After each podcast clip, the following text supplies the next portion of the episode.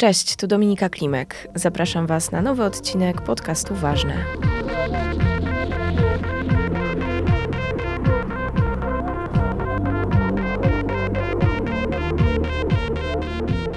Jest taka sprawa, która nie daje mi spokoju.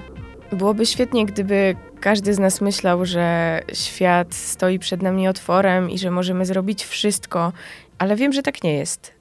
Znam mnóstwo wspaniałych osób, które robią świetne rzeczy, mają niesamowite charaktery, są ciepłe, empatyczne, e, lubię z nimi spędzać czas. Tymczasem okazuje się, że jednak one sobie wcale by tego nie powiedziały. No i właśnie o tym dzisiaj chciałam porozmawiać, o poczuciu własnej wartości, a dokładniej o niskim poczuciu własnej wartości, które potrafi naprawdę utrudnić życie. Skąd ono się właściwie bierze i co możemy z nim zrobić, jeśli już w jakiś sposób nas charakteryzuje? W czym na dłuższą metę może przeszkadzać nam niskie poczucie własnej wartości. O tym opowie psycholożka i psychoterapeutka z warszawskiej poradni psychologicznej Dom Rozwoju, Joanna Grundewantier. Pracuje i z dorosłymi, i z dziećmi, i z młodzieżą, więc myślę, że ma bardzo szerokie spojrzenie na ten temat.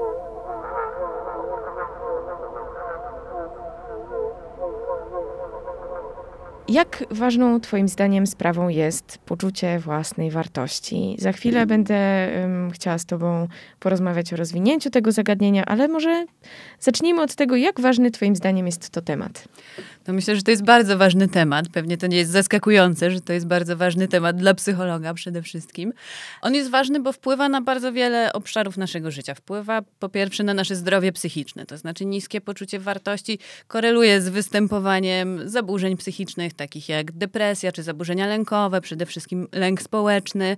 Poza zdrowiem psychicznym wpływa też na nasz rozwój, bo od tego, jak bardzo wierzymy w siebie, czy jak bardzo pewni siebie jesteśmy, no, zależy to, czy chcemy się rozwijać, czy chcemy się uczyć nowych rzeczy, czy się poddajemy i tego nie robimy. Poczucie własnej wartości też oczywiście wpływa na nasze relacje z innymi ludźmi. To, czy możemy się czuć jakoś osamotnieni, czy mamy wsparcie w bliskich, z którymi mamy dobre i bezpieczne relacje. Także wpływa naprawdę na bardzo wiele obszarów naszego życia i myślę, że jest bardzo ważne właściwe poczucie własnej wartości no jest czymś pożądanym, więc y, skoro tutaj mamy rozmawiać o różnych y, istotnych rzeczach, to może zajmijmy się trochę tym deficytem i omówmy te kwestie.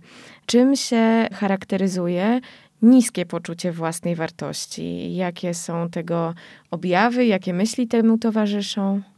Okej, okay, i mówisz teraz o myślach i dlatego myślę też, że warto by, żebyśmy sobie rozróżniły w ogóle, czym jest poczucie własnej wartości, czym jest samoocena, czym jest obraz samego o, siebie. Super, super, to może być tak. potrzebne. Bo tu mamy trochę różne pojęcia, to znaczy część z nich znaczy to samo i używać ich można zamiennie, część z nich trochę się różni w swoim znaczeniu. No i też powiem od razu, że w psychologii to jest takie nie do końca w 100% zdefiniowane. To znaczy różni badacze czasem posługują się niektórymi z tych pojęć na różne sposoby i w trochę innym kontekście.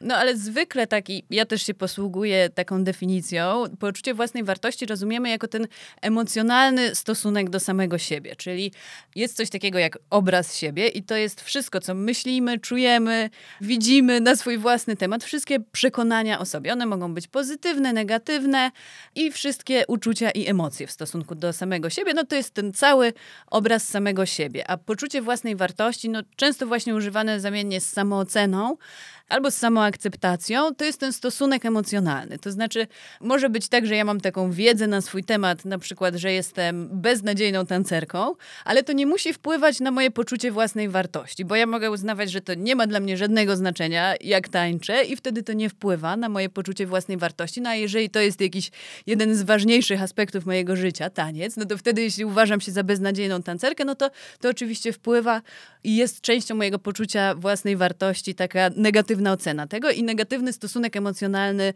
do samej siebie z tego wynikający. Czyli mamy obraz samego siebie jako takie najszersze pojęcie, później jest poczucie własnej wartości, które jest tym emocjonalnym aspektem e, obrazu samego siebie. No a oprócz tego są jeszcze węższe pojęcia, jak na przykład obraz własnego ciała albo pewność siebie, która może dotyczyć konkretnych umiejętności. Na przykład mogę być pewną siebie właśnie tancerką albo pewną siebie tenisistką i to może, ale nie przekładać się na moje poczucie własnej wartości. Czyli to, że na przykład uważam się za beznadziejną tancerkę, wcale nie musi sprawiać, że będę się czuła ze sobą źle. Tak, dokładnie. No bo mogę być beznadziejną tancerką i czuć się dobrze z tym, że jestem beznadziejną tancerką. Uważać, że wcale nie jest mi umiejętność tańczenia do niczego potrzebna, a nawet jeśli uważam, że jest mi do czegoś potrzebna, no to mogę być też pogodzona z tym, że jestem beznadziejną tancerką i nigdy nie będę profesjonalną tancerką. Także to, na ile to się przekłada na poczucie własnej wartości, zależy od tego, jakie znaczenie przypiszemy danej myśli o samym sobie, czy danemu przekonaniu o samym sobie.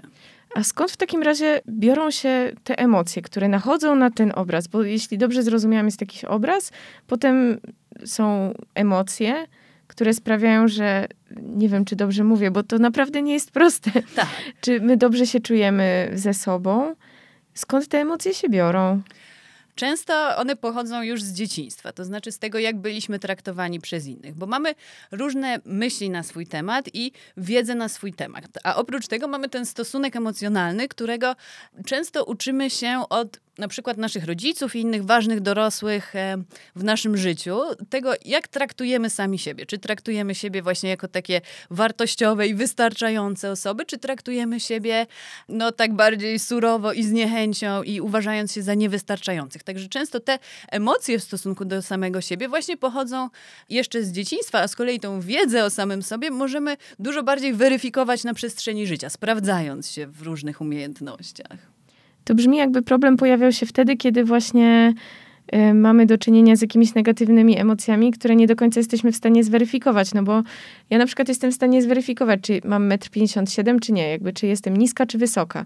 Natomiast takie poczucie, że jestem beznadziejna, to już jest coś takiego śliskiego. Tak, i też poczucie własnej wartości jest dlatego trudniejsze do oceny niż to, czy ktoś jest wysoki, czy niski. No ale znowu tutaj ma znaczenie to, jakie znaczenie nadajemy temu, że na przykład uważasz się za osobę niską i czy na przykład myślisz sobie, bycie niskim to znaczy bycie beznadziejnym i jestem mało wartościowa, bo jestem niska, czy myślisz sobie, bycie niskim jest w porządku albo bycie niskim jest super. I to też zależy od tego, czego uczymy się o świecie już na tym wczesnym etapie i co słyszymy od ludzi wokół nas i rodziców, i rówieśników, i innych dorosłych. Na przykład, jeżeli ktoś się z nas śmiał, że jesteśmy niskie i to znaczy, że nie wiem, jesteśmy słabsze, gorsze. No było to powodem do jakichś takich żartów, wyśmiewania i kojarzone było negatywnie, no to łatwo przyjąć to jako taką wiedzę o sobie, że jestem niska i to coś złego. Czy mogłabyś jeszcze opowiedzieć właśnie o tym, jak właśnie te wcześniejsze doświadczenia mogą kreować poczucie własnej wartości? Jakby co mm, z tych rzeczy, które gdzieś tam słyszymy, których doświadczamy, jaki może mieć wpływ na to, jak potem się czujemy właśnie, jeśli chodzi o naszą wartość. Mhm. No tak, często jest tak, że zaczynamy siebie traktować w dorosłym życiu podobnie do tego, jak traktowały nas te najważniejsze osoby dla nas w dzieciństwie, czyli często to są rodzice.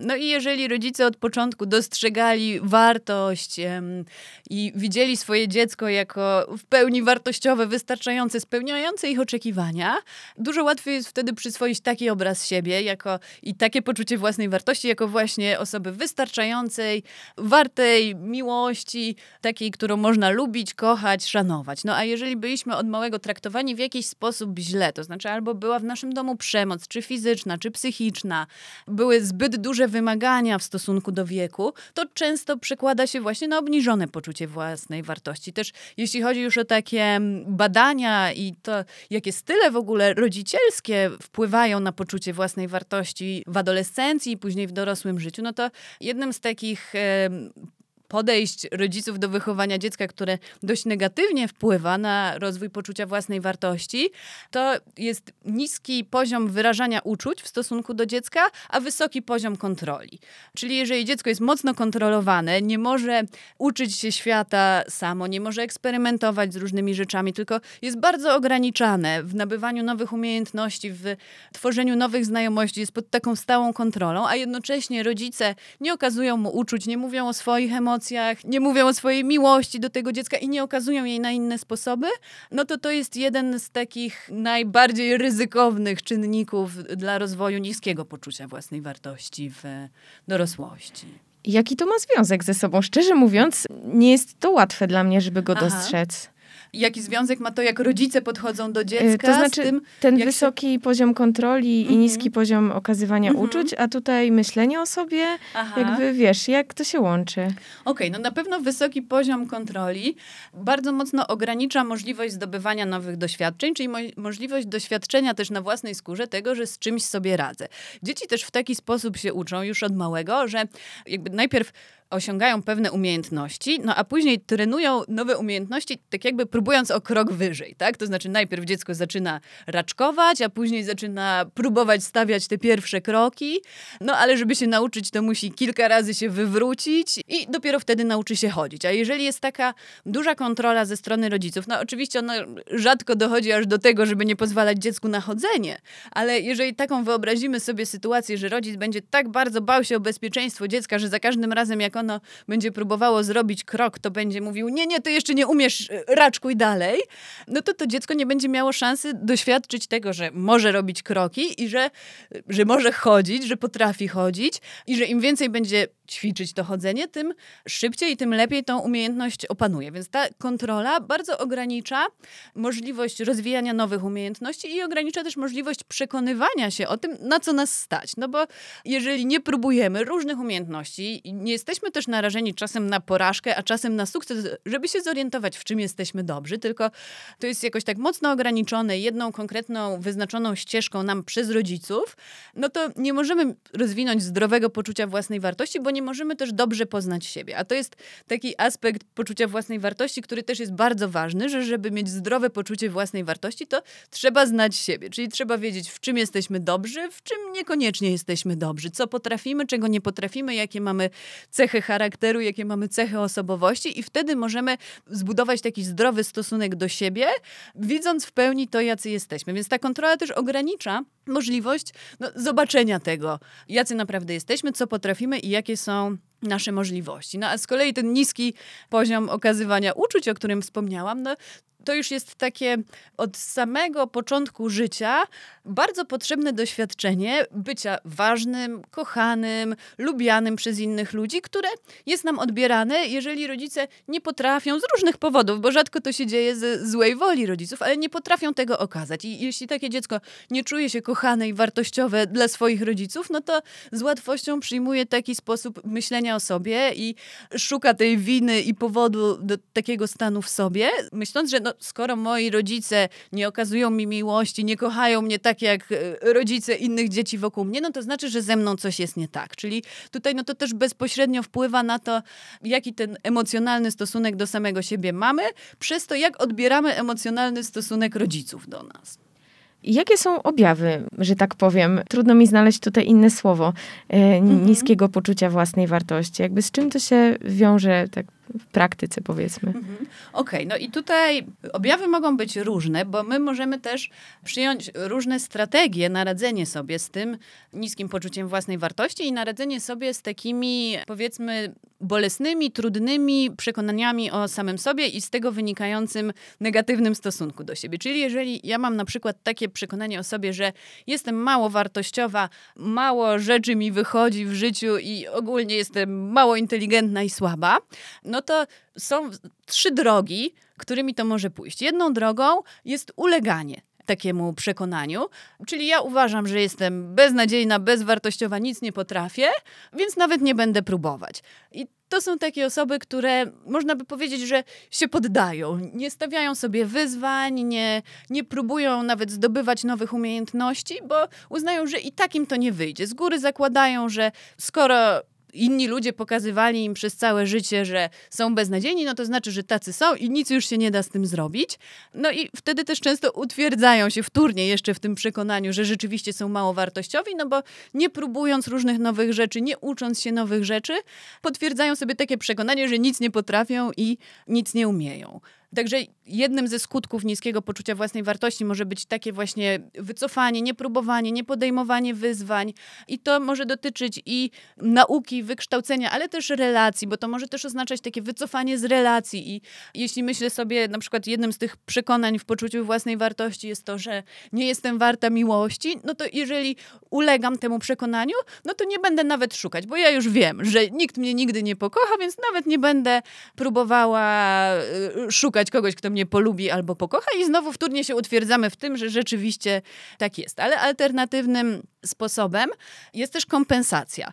I niektóre osoby radzą sobie z takimi trudnymi, bolesnymi przekonaniami o samym sobie poprzez kompensację, czyli poprzez robienie czegoś zupełnie przeciwnego. Czyli jeżeli mam poczucie na przykład, że jestem mało inteligentna i to mnie boli i jest to dla mnie przykre, więc wpływa na moje poczucie własnej wartości, no to teraz będę chodzić do szkoły, spędzać 20 godzin dziennie na nauce, aż dostanę same piątki, czerwony pasek i nagrodę od dyrektora i w ten sposób udowodnię sobie, że jest wręcz przeciwnie i że jestem inteligentna.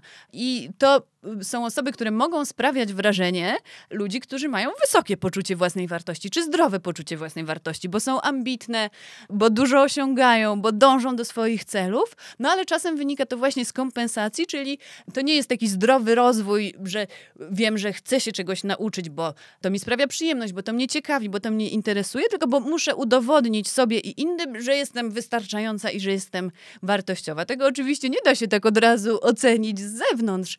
No ale często to pojawia się, czy wychodzi na przykład w procesie psychoterapii, co nami kieruje, co było naszą motywacją do zdobywania na przykład aż tak, czy do dążenia do aż tak dużych um, osiągnięć. No i jeszcze jest trzecia strategia na radzenie sobie właśnie z tymi bolesnymi przekonaniami. I to jest um, unikanie. To znaczy, to jest takie całkowite wycofanie się, żeby w ogóle nie móc ani potwierdzić, ani zaprzeczyć temu przekonaniu. Czyli unikanie wszystkich sytuacji w ogóle związanych z tym przekonaniem, które mamy. Czyli na przykład, jeżeli myślę, że, że ludzie mnie nie lubią i to jest moje przekonanie o sobie, no to mogę w ogóle całkowicie unikać takich sytuacji, w których jestem wystawiona na kontakt z innymi ludźmi żeby nie być w stanie nawet się przekonać o tym, czy oni mnie polubią, czy mnie nie polubią. Więc zamknę się w domu i nie będę wychodzić, żeby, żeby uniknąć sytuacji, w której to przekonanie mogłoby zostać potwierdzone. Y, jak powiedziałaś o tej kompensacji, to właśnie przyszły mi do głowy te wszystkie wywiady ze znanymi ludźmi, którzy osiągają sukces, nie? I mówią, że no, że są mało pewni siebie i czyta się ten wywiad i widzi się, że rozmowa jest nie wiem, aktorką, czy aktorem, czy kimś jakimś takim super z sukcesami, a oni mówią, że nie są pewni siebie. I jakby, jak to jest możliwe? To teraz trochę kumam e, dzięki temu, co powiedziałaś o kompensacji. Tak, to może być zaskakujące, bo my często tak idealizujemy te osoby, które są znane, czy te, które osiągają sukcesy, jako takie właśnie bardzo pewne siebie, czy z bardzo wysokim poczuciem własnej wartości. No bo wydaje nam się, że jeżeli już się osiągnęło sukces, to znaczy, że wierzymy w siebie, że już przekonaliśmy się o tym, że, że jesteśmy wystarczająco dobrze, albo że jesteśmy zdolni, no ale często niestety tak jest i to jest trochę pułapka tego, że te zewnętrzne sukcesy, one wcale nie są dla nas wystarczającymi dowodami na to, że jesteśmy wartościowi. I to jest pułapka właśnie kompensacji, bo można sobie udowadniać w nieskończoność, że, że jesteśmy inteligentni i zdobyć wszystkie możliwe odznaczenia i dostać nawet, nie wiem, Nagrodę Nobla, a nadal w środku mieć przekonanie, że ja to jestem w ogóle głupsza niż wszyscy wokół. Także z tego też biorą się no, takie sytuacje, w których też te osoby znane i osoby z sukcesami właśnie mówią albo i o swojej depresji, i o swoim braku poczucia własnej wartości, czy niskiej samoocenie. Bo to, że osiągamy sukcesy, nawet ciężko na nie pracując, też nie zawsze tak jakby zwrotnie wpływa na nasze poczucie własnej wartości. Nie sprawia też, że ono rośnie mam wrażenie, że czasem właśnie jest takie poczucie, nie? Że, że myślisz sobie, że no na tym poziomie to już będę z siebie zadowolona, czy zadowolony. Tak. I jak dochodzi się do tego poziomu i się okazuje, że się znajduje coś innego i idzie się jeszcze dalej, że ten głód jest taki nienasycony trochę.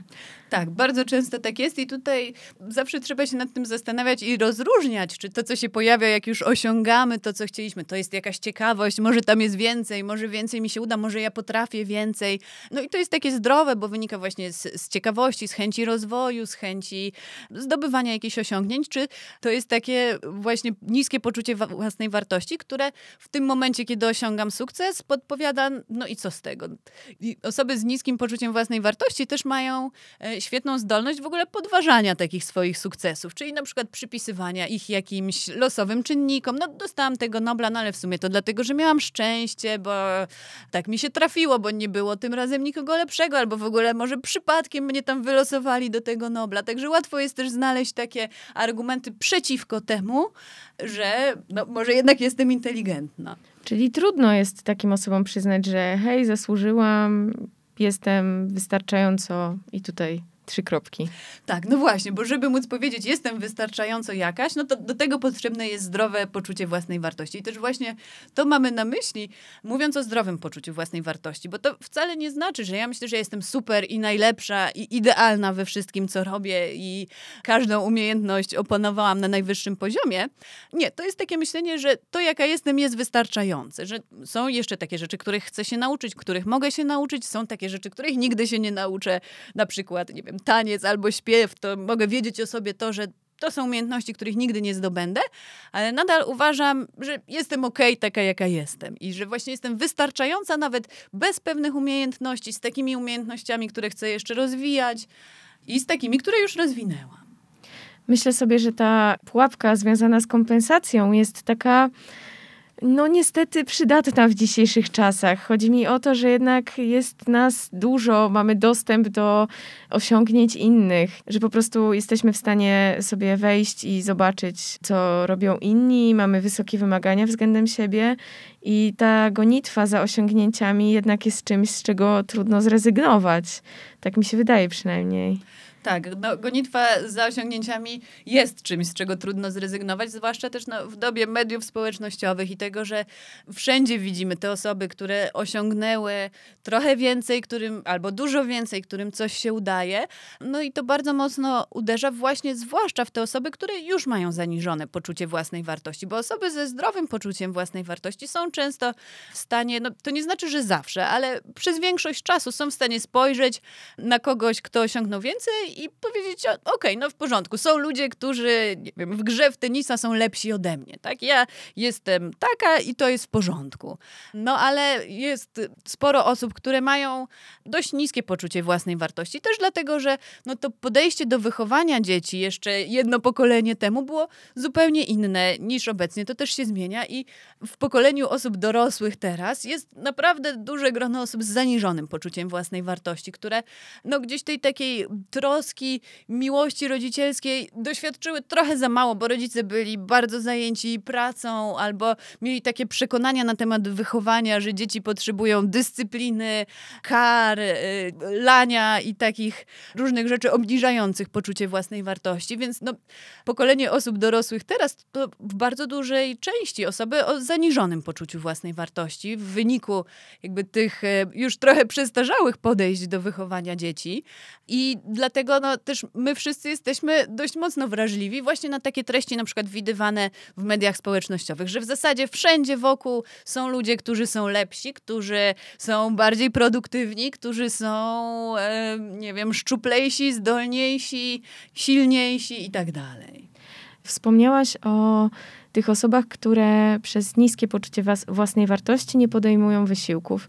I chciałam tylko powiedzieć, że ich też rozumiem w pewien mm -hmm. sposób, bo jednak chyba trudno jest zmotywować się do jakiegoś wysiłku, kiedy nie czujemy, że w ogóle damy radę. Tak, to jest bardzo trudne, jeżeli myślimy sobie, że nie damy sobie z czymś rady, że jesteśmy beznadziejni, czy że jeśli nawet spróbujemy, to i tak nam to nie wyjdzie. I jeszcze w dodatku, jeżeli przez całe życie byliśmy w tym utwierdzani na różne sposoby, no to bardzo trudno jest się do czegoś zebrać i zabrać. I wtedy rzeczywiście często jest potrzebna pomoc z zewnątrz. Tu bywa przydatna pomoc no, terapeuty albo jakieś formy takiej samopomocy, żeby najpierw zacząć odbudowywać to swoje poczucie własnej wartości, no a później móc robić różne rzeczy, które będą jeszcze tak wtórnie wzmacniały to poczucie własnej wartości, udowadniając nam, że jednak potrafimy. E, wspomniałaś też o takim haśle, jak właśnie jestem beznadziejny czy beznadziejna. To brzmi jakby był taki zestaw jakichś schematów czy myśli, które się jakoś z tym wiążą. To jestem beznadziejny się powtarzało, co mi nakazuje myśleć, że jest jakaś powtarzalność w tym. Tak, no są takie przekonania, które bardzo często pojawiają się u osób, które mają zaniżone poczucie własnej wartości. I to na przykład jest właśnie taka myśl, jestem beznadziejna, jestem do niczego. To jest też myśl, nie da się mnie kochać, tak? Nie jestem warta miłości, nie, nie mogę być lubiana, jestem słaba, jestem mało inteligentna. To są te wszystkie myśli wokół takich ważnych dla nas cech i ważnych dla nas atrybutów człowieka, którym przypisujemy jakby w sobie tą negatywną wersję. I one mają dla nas duże znaczenie. Siedzimy sobie i nagle czujemy taką chmurę myśli, nie? Jestem beznadziejna, nie wychodzi mi nigdy i tak dalej. Czy możemy coś zrobić w takiej sytuacji? Możemy coś zrobić oczywiście i to jest to, nad czym pracujemy, kiedy chcemy odbudować nasze poczucie własnej wartości i na to są e, różne techniki. Po pierwsze, jeżeli pojawiają się takie chmury myśli w stylu właśnie jestem beznadziejna, jestem do niczego, znowu ci nie wyszło i tak dalej, no to pierwszym takim krokiem jest zauważenie tego, że to jest jakiś taki głos, który odzywa się w mojej głowie. I w niektórych podejściach psychoterapeutycznych ten głos można nazwać e, wewnętrznym krytykiem. W innych można e, go nazwać takim wymagającym rodzicem, który się odzywa w głowie i który ciągle nas krytykuje i ciągle czegoś od nas chce i ciągle nam mówi, że jesteśmy niewystarczający. Więc jakby pierwszym krokiem jest to, żeby w ogóle zaobserwować, że nie cała ja w ten sposób o sobie myślę, tylko jedna taka część mojej psychiki tak mnie krytykuje, tak źle mnie ocenia i trochę takie wyjęcie tego na zewnątrz. Tak? To nie musi być prawda, to nie jest to, co ja cała o sobie myślę, tylko ten jeden głos, który mi się tak zapętlił w głowie, on mi to powtarza. No i jeżeli tak trochę to wyjmiemy na zewnątrz, to wtedy można też to zacząć poddawać w wątpliwość. To znaczy, pracujemy też często w terapii nad tym, żeby stworzyć dla tego głosu, czy wewnętrznego krytyka, czy kogokolwiek innego w naszej głowie, jakąś alternatywę, jakiegoś takiego wewnętrznego obrońcę, który będzie stawał po naszej stronie i trochę próbował się pokłócić z tym głosem, trochę będzie, jakby mu się stawiał, ale to jest bardzo ważne, żeby najpierw w ogóle zauważyć, że jest taki głos w naszej głowie, który się odzywa i który nas krytykuje i że on nie zawsze ma rację, tak? Że on tak do nas mówi, bo tak się nauczył mówić, bo tak mówili do nas różni ludzie i też często szukamy źródeł tego, żeby lepiej to zrozumieć. Jak to się stało, że traktujemy siebie w taki no, okrutny, zły sposób, że mówimy do siebie w taki no, nieprzyjemny i niefajny sposób. No i jak zaczynamy zauważać ten głos, to ja też często w gabinecie pytam moich pacjentów, jak już konkretnie nazwiemy sobie na przykład te zdania, które różne osoby mówią do siebie w swoich głowach, no jesteś beznadziejny, tak, jesteś do niczego, nic ci nie wychodzi. Proponuję moim pacjentom, żeby wyobrazili sobie taką sytuację, że mówią dokładnie to samo do kogoś innego, do swojej przyjaciółki, do swojego partnera, do kogoś Nie do pomyślenia, nie? Tak, tak, nie do pomyślenia, żeby do kogoś innego mówić w taki sposób, a sami do siebie tak mówimy. I to jest często rzeczywiście taki moment, jejku, jak to?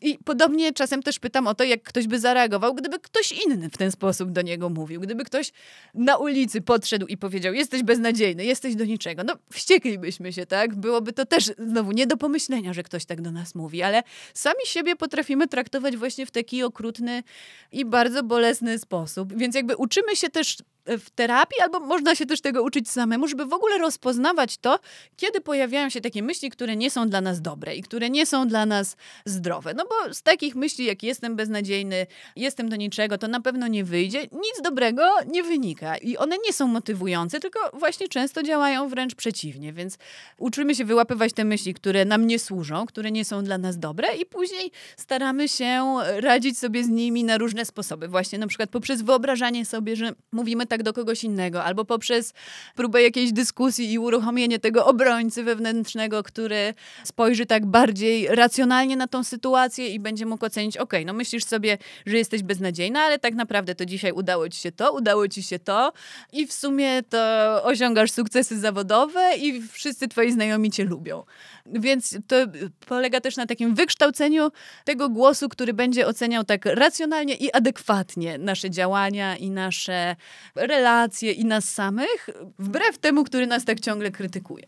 Czemu tak łatwo jest tak się po prostu obcasem docisnąć do ziemi? No bo skoro innym nie mówimy tak brzydko, a sobie, i to chyba jest jakaś większa łatwość w tym, żeby siebie tak traktować. Często się też zastanawiam nad tym, dlaczego i myślę, że różne drogi znowu do tego mogą prowadzić. No, często jest niestety tak, że my traktujemy siebie w podobny sposób do tego, jak byliśmy traktowani w dzieciństwie. Jeszcze z pewnym wzmocnieniem, bo jako dzieci odbieramy różne rzeczy tak intensywniej, bardziej dosłownie, bardziej zero-jedynkowo i wtedy bardzo łatwo jest wytworzyć w sobie takie przekonanie, że na przykład właśnie nie jestem warta miłości, bo moja mama na mnie krzyczy, tak? W dzieciństwie łatwo jest dojść do takiego przekonania, takiego dosyć ostatecznego na swój własny temat, bo jeszcze nie mamy dostępu do takiego dorosłego myślenia, czyli do analizowania sytuacji, do widzenia związków przyczynowo-skutkowych, że być może moja mama krzyczy, bo miała trudny dzień w pracy, a nie dlatego, że ze mną jest coś nie tak. Czyli też ta specyfika jakby dziecięcego myślenia bardzo sprzyja temu, żeby sobie przypisywać e, zachowania innych osób i znajdować w sobie różne negatywne cechy. No i jeżeli inni nas traktują w taki sposób, który jako dziecko odbieramy jako pokazujący nam, że jesteśmy mało wartościowi, że jesteśmy niekochani i niewarci miłości, no to później w podobny sposób zaczynamy mówić do siebie, często nawet taki jeszcze bardziej przesadzony. Ale też często takim przełomowym momentem w terapii jest to, jak w ogóle zidentyfikujemy to, skąd dokładnie ten krytyczny głos pochodzi, czyli kto do nas w taki sposób mówił, bo czasem to był któryś z rodziców, a czasem to był jakiś bardzo surowy nauczyciel, czasem to był dziadek albo babcia, taka osoba, która ciągle krytykowała i dla nas to była osoba ważna, z której zdaniem się liczyliśmy, od której chcieliśmy tych pozytywnych informacji na nasz temat, a ciągle dostawaliśmy negatywne i ten głos się tak uwewnętrznia. Też często się tak mówi w psychologii, że ten głos, którym mówili do nas właśnie najważniejsi dorośli w naszym życiu, staje się później naszym wewnętrznym głosem.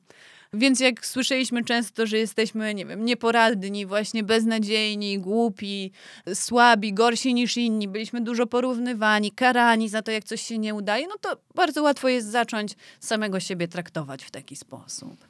To ciekawe, że trudno jest zidentyfikować ten głos, że to nie jest takie oczywiste, że to może być tak głęboko zakorzenione, że nie jesteśmy w stanie tak szybko sobie odpowiedzieć na pytanie, tak czyj to jest głos. Tak, oczywiście. Czasem to bywa oczywiste, jeżeli, zwłaszcza jeżeli dorastaliśmy na przykład w jakiejś przemocowej rodzinie albo w takiej, gdzie jedno z rodziców było takie ewidentnie odrzucające, ewidentnie krzywdzące, no to wtedy dosyć łatwo jest odpowiedzieć sobie na to pytanie, że to jest ta osoba, która mnie krzywdziła, to jest ta osoba, która mi mówiła różne okrutne rzeczy i która mnie raniła. Ale jeżeli dorastaliśmy w takich pozornie dobrych warunkach, to dużo trudniej jest zidentyfikować te momenty, kiedy zaczynaliśmy zaczęliśmy właśnie wątpić w swoje możliwości, jeżeli te sygnały tego, że jesteśmy jakoś niewystarczający dla naszych rodziców, były takie bardziej subtelne, tak? Bo to były na przykład tylko ciągłe wzdychanie, jeżeli to była czwórka, a nie piątka w szkole, albo ciągłe porównywanie z innymi uczniami, tak? No to już nie są takie oczywiste wyrazy tego, że nie jesteśmy akceptowani, ale też dla dziecka bardzo bolesne i wtedy trudniej jest je znaleźć. Jakie są Twoje obserwacje, właśnie jeśli chodzi o Twoją praktykę, związane właśnie z tym głosem, który okazuje się nie być własny? W sensie, że jak się słyszy jakiś wewnętrzny głos, no to właśnie wydaje się, że on jest y, wewnętrzny. I domyślam się, że to może być dużym zaskoczeniem, że on nie pochodzi od nas samych to może być zaskoczeniem, ale ja myślę sobie, że my wszystkiego uczymy się na przestrzeni naszego życia i tak samo uczymy się właśnie tego, jak siebie traktujemy i w jaki sposób do siebie mówimy. I też no, to jest tak, że mamy tych głosów w swojej głowie często kilka. Zależnie też od podejścia psychoterapeutycznego można to różnie rozumieć, bo czasem możemy też to rozumieć jako takie tryby, które uruchamiamy i czasem jesteśmy właśnie na przykład w trybie tego surowego rodzica, który każe i krzyczy, a czasem wchodzimy w tryb zdrowego dorosłego, który właśnie rozumie w taki racjonalny sposób, widzi świat i swoje osiągnięcia i siebie w tym świecie. I te różne głosy są głosami, których się nauczyliśmy często od różnych osób na przestrzeni naszego życia, a właśnie też proces psychoterapii często prowadzi do tego, żeby wytworzyć jeszcze dodatkowo ten taki głos już nasz własny, który ze wszystkimi tymi informacjami, które zebraliśmy o sobie na przestrzeni życia, będzie sobie jakoś radził. To brzmi jak takie jedno z największych wyzwań, jeśli chodzi o ten proces, właśnie wykształcenie tego alternatywnego głosu, bo tak chciałam cię właśnie zapytać o to, co bywa największym wyzwaniem w tej pracy, ale tak bym się skłaniała ku temu ostatniemu procesowi. Różnie to bywa. To jest na pewno trudne, żeby ten głos w sobie wykształcać. Każdy z nas ma go w jakimś stopniu. Już ten taki głos właśnie tego, powiedzmy sobie, zdrowego dorosłego, ten racjonalny. W innych podejściach psychoterapeutycznych tą część osobowości można też nazwać ego, czyli tą, która pośredniczy pomiędzy takimi dziecięcymi kawałkami, czyli tym, co chcę i tym, co mi natychmiast przyniesie korzyści, czy radość, czy przyjemność, a tym, co chcieliby moi rodzice, czyli właśnie te wymagania i te krytyczne oceny. No i każdy z nas to w jakimś stopniu już ma wytworzony, mniejszym lub większym. No i praca nad tym jest tym trudniejsza, im słabsze to nasze, czy ego, czy ten nasz zdrowy dorosły na samym początku. To może być rzeczywiście jednym z trudniejszych etapów, żeby to wzmocnić i żeby ten głos był taki słyszalny i wyraźny i żeby był w stanie zagłuszyć ten krytyczny i okrutny.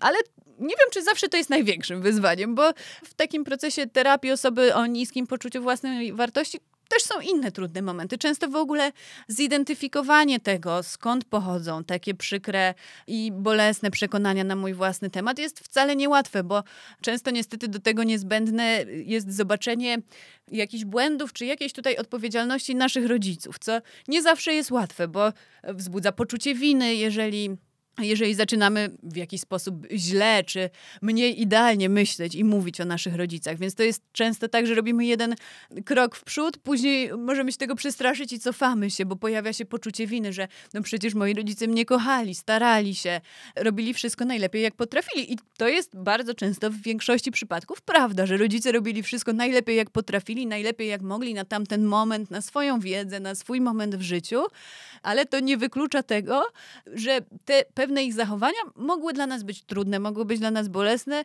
mogły być dla nas przykre, albo mogły właśnie niszczyć nasze poczucie własnej wartości, albo obniżać nasze poczucie własnej wartości, mimo najlepszych i najszczerszych intencji rodziców. Więc to absolutnie nie chodzi też o jakieś takie obwinianie czy karanie rodziców za błędy, które popełnili, ale o znalezienie źródeł po to, żeby można było stwierdzić, czy ja na pewno chcę w taki sposób o sobie myśleć, skoro to pochodzi z zewnątrz, to nie jest moja własna myśl i wtedy możemy ocenić, bo też czasem jest tak, że pewne przekonania na nasz temat nam służą, są dla nas dobre, a nauczyliśmy się ich od, od rodziców. No i wtedy możemy uznać, ok, no to jest w porządku, to zabieram ze sobą dalej, ale te, których już nie chcę, no to zostawiam w przeszłości. I to też jest rzeczywiście trudny moment, żeby w ogóle zdecydować się na szukanie tych źródeł, co często, zwłaszcza ja akurat jestem psychoterapeutką psychodynamiczną, no i tutaj tych źródeł często dość intensywnie w tym dzieciństwie poszukujemy. Wspomniałaś właśnie o tej akceptacji, że trzeba się pogodzić z tym i zaakceptować to, że być może coś tam nie poszło najlepiej na świecie w tej relacji z rodzicami. I pomyślałam sobie, że kurczę, rzeczywiście chyba łatwiej by było postrzegać świat e, w takich kategoriach czarno-białych, nie? Że, że rodzice są spoko albo że są niespoko, natomiast w momencie, kiedy trzeba to połączyć, że to było w porządku, ale to nie do końca, to już mogą się zaczynać schody dla niektórych osób. Tak, rzeczywiście to często trudno jest pomieścić wszystko to razem. To znaczy, trudno jest pomieścić to, że ja mogę bardzo kochać moich rodziców, uważać ich za najwspanialszych ludzi na świecie, ale mogę też być na, na nich zła, bo w jakiś sposób mnie skrzywdzili, bo coś mi zabrali, bo czegoś mi nie dali, czego potrzebowałam. Nie w złych intencjach, ale dlatego, że nie potrafili, ze względu na swoją historię, ze względu na swoje niskie poczucie własnej wartości. I też no, właśnie w psychoterapii często staramy się to wszystko połączyć. To znaczy, staramy się się nauczyć tego, że da się pomieścić te różne emocje w stosunku do naszych rodziców i w stosunku do naszej historii i że one nie muszą być czarno-białe. No bo często to jest tak, że jeżeli mamy takie czarno-białe widzenie, no to po drugiej stronie też jest czarno-białe widzenie. Czyli mogę myśleć, że moi rodzice byli idealni, i zawsze mieli rację, więc ja jestem beznadziejna, no bo przecież mówili mi, że mam za słabe oceny. No a jak zaczynamy widzieć wszystkie takie subtelne różnice i to właśnie, że ktoś no, że ludzie nie są idealni, tylko że popełniają błędy, mimo tego, że się starają, że mimo tego, że kochają, mogą też krzywdzić, no to podobnie możemy zacząć myśleć też o samych sobie, że też nie jesteśmy ani idealni, ani beznadziejni, tylko jesteśmy gdzieś po środku. Pewne rzeczy umiemy, pewnych rzeczy nie umiemy. I też często zrozumienie takich motywów, które z kolei kierowały rodzicami w tym wszystkim, też się przydaje. To znaczy zrozumienie tego, że to nie były złe intencje, to nie, było, nie była chęć skrzywdzenia, tego dziecka, tylko na przykład były pewne zaniedbania, które wynikały z tego, że sami rodzice mieli zaniżone poczucie własnej wartości i nie potrafili okazywać przez to na przykład takich uczuć swojemu dziecku, jakich ono by potrzebowało. Tak zastanawiałam się też nad y, drogami do poprawy samooceny, które spotykałam gdzieś w literaturze psychologicznej, ale takiej właśnie mniej naukowej, a bardziej takiej popularnej. I tam pojawiały się takie właśnie ćwiczenia w stylu wypisz swoje mocne strony. Mhm. Ale przyznam się szczerze, że trochę brzmi mi to banalnie, w sensie, że to chyba nie jest takie proste. To brzmi jak jednak bardziej skomplikowana praca niż takie po prostu wypisanie sobie swoich mocnych cech i to jeszcze trochę na siłę, Mhm. jakby nie czując tych mocnych cech. Na pewno to nie jest wystarczające i na pewno poczucie własnej wartości to nie jest coś, co możemy zmienić jednym ćwiczeniem i co zmienimy z dnia na dzień, bo to jest proces, który trwa długo i który polega na zmianie często takich kluczowych, bardzo ważnych przekonań na swój własny temat. No i to, że wypiszemy sobie na kartce wszystkie, trochę właśnie na siłę, wszystkie nasze pozytywne cechy, nie zmieni tych przekonań, bo wracając do mojego ulubionego przekonania, jestem beznadziejna, no to jak napiszę sobie na kartce, że dobrze gram tenisa i nieźle gotuję, to to nie zmieni mojego przekonania o tym, że jestem beznadziejna. Bo to jest też ta różnica pomiędzy właśnie pewnością siebie, a poczuciem własnej wartości. Czyli ja mogę uważać, że jestem świetna w tenisa i że świetnie gotuję, a jednocześnie myśleć, że jestem beznadziejna i mieć taki negatywny, emocjonalny stosunek do samej siebie. Więc samo jakby zauważenie tych pozytywnych cech w sobie nie zmieni niestety poczucia własnej wartości, chociaż już na przykład wyrobienie sobie takiego nawyku w zauważaniu tego, co nam się udaje, w zauważaniu własnych sukcesów, w zauważaniu swoich pozytywnych cech, już może być pomocne, ale to znowu nie będzie jedno ćwiczenie, tylko to musi być nawyk, czyli coś, co będziemy robić codziennie i co będzie jakąś zmianą w myśleniu, a nie jednorazowym ćwiczeniem. Czyli to jest taka stała praca, że nie, nie Tak. da się tak tabletkowo podejść do tego. No niestety, niestety się nie da, dlatego też trudno się bada poczucie własnej wartości i to, co na nie wpływa, bo nie da się go zmienić jednym ćwiczeniem i stwierdzić, to wpływa pozytywnie na poczucie własnej wartości, a to negatywnie. Często to jest kumulacja różnych czynników i właśnie nie ma jednego ćwiczenia, które może to zmienić. Jedno ćwiczenie może na przykład chwilowo zmienić właśnie naszą pewność siebie w jakimś obszarze. Na przykład, jeżeli dostaniemy jakieś ćwiczenie i jakiś pozytywny feedback później, to możemy poczuć się bardziej pewni siebie, jeśli chodzi o nasze zdolności matematyczne. Ale to znowu wcale nie musi się przekładać na nasze poczucie własnej wartości, czyli ten stosunek emocjonalny do samych siebie. Z tego, co mówisz, to tak trochę wywnioskowałam, nie wiem, może mnie poprawisz, że poczucia takiego sensownego e, poczucia własnej wartości warto szukać e, właśnie bardziej w sobie niż w takich zewnętrznych rzeczach, jak na przykład, nie wiem, właśnie piłka nożna, czy jakieś umiejętności. Nie wiem, czy się zgodzisz, czy dobrze kombinuję, czy gdzieś mnie skorygujesz. Tak, ja się zdecydowanie zgodzę, że jakby tą podstawą powinno być poczucie własnej wartości. Czyli to, że ja uważam siebie za wystarczająco dobrą, nawet jak jestem kiepska w piłkę, nawet jak złamię nogę i nie mogę grać w piłkę, po prostu uważam siebie za wystarczająco dobrą, taką jaka jestem i to jest ten pierwszy stopień, a później robię inne rzeczy, ale nie dlatego właśnie, żeby udowodnić sobie, że jestem wystarczająco dobra, czy że jestem w ogóle coś warta, tylko dlatego, że chcę, że mi to sprawia przyjemność, że lubię, że się tym cieszę, nie wiem, że chcę osiągnąć sukces w tym obszarze, ale nie po to, żeby sobie udowodnić swoją własną wartość. Czyli jakby nie ma nic złego w graniu w piłkę i nawet w dążeniu do sukcesów piłkarskich, tylko pytanie, z czego to wynika. Bo jeżeli to wynika z takiego poczucia, że jeżeli zdobędę ten puchar, to w końcu pierwszy raz w życiu poczuję się wartościowa, no to często bardzo okaże się, że wcale nie. Albo że wręcz przeciwnie. Ale jeżeli to wynika z takiej chęci właśnie rozwoju, dążenia do sukcesów, pomimo tego, że ja w sumie uważam, że jestem okej taka, jaka jestem i z tą piłką, i bez tej piłki jestem okej, no to jak zdobędę ten puchar, to mogę się nim faktycznie cieszyć, no bo to jest jakiś mój sukces. Czy końcowym punktem tej całej pracy jest e, akceptacja siebie w 100%? E, muszę powiedzieć, że niestety nie. Okej. E, rzadko da się siebie zaakceptować tak w stu procentach. To byłoby taką idealizacją siebie. To znaczy, to jeszcze zależy, co rozumiemy przez słowo akceptację. Ja zawsze mówię, że tym końcowym punktem to jest takie myślenie, że jestem ok, jestem w porządku.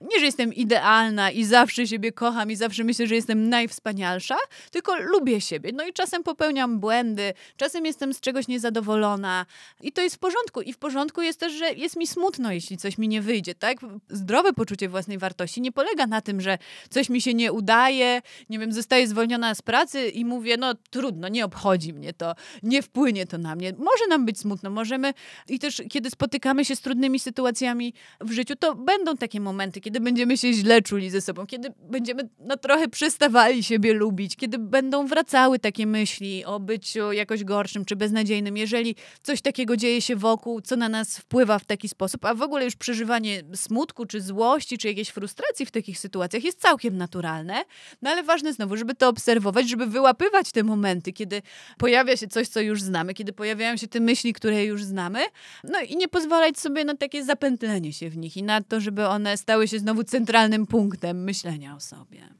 to jest też bardzo wyboista droga i trudna droga do zdrowego poczucia własnej wartości, a osobom, które mają kłopot w obszarze poczucia własnej wartości, znowu bardzo łatwo jest pójść w takie myślenie, że no nic mi nie wychodzi, nawet nie wychodzi mi to, to poprawianie swojego poczucia własnej wartości. Więc tutaj też trzeba uważać na to, że to nie ma być traktowane jak kolejne wyzwanie, które nam nie wyjdzie, czy które nam się nie uda, albo uda, albo uda się na piątkę, albo na jedynkę. Tylko to jest droga taka wyboista i na całe życie pracy nad, nad tym poczuciem własnej wartości, które też będą takie momenty, że to się nie będzie udawało i one będą się zdarzały, te momenty zwątpienia, te momenty pomyślenia o sobie źle. Każdemu się zdarzają, nawet osobom o najzdrowszym poczuciu własnej wartości zdarza się pomyśleć o sobie źle albo siebie samego skrytykować.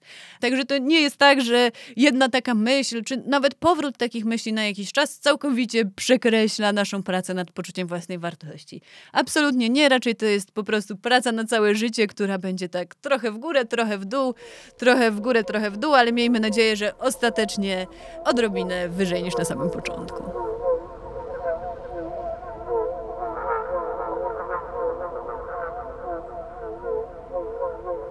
Dzięki za dzisiejszy odcinek. Mam nadzieję, że jeśli niskie poczucie własnej wartości jest problemem kogoś z Was bądź kogoś z Waszego otoczenia, to z tego odcinka wyniesiecie jakieś wskazówki. Natomiast w przypadku jakichkolwiek pytań albo przemyśleń, być może chcielibyście się czymś podzielić, to piszcie do mnie na Instagramie, na Facebooku. Możecie też napisać maila na dominikamałpaważnypodcast.com. Jeśli podobają Wam się te wszystkie odcinki, to możecie wesprzeć mnie też na portalu Patronite. Ważny podcast ma tam swój profil. W lutym czeka nas takie większe wydarzenie pod nazwą Otwarcie o końcu i będzie się ono składało z czterech odcinków oraz jednego live'a. Więcej informacji znajdziecie na Facebooku, tam to wydarzenie sobie jest. Opisałyśmy tam razem z Anią Franczak z Instytutu Dobrej Śmierci, która jest współorganizatorką wydarzenia, z jakimi gośćmi będziecie mogli posłuchać rozmów, czyli po prostu jakie rozmowy ukażą się w lutym.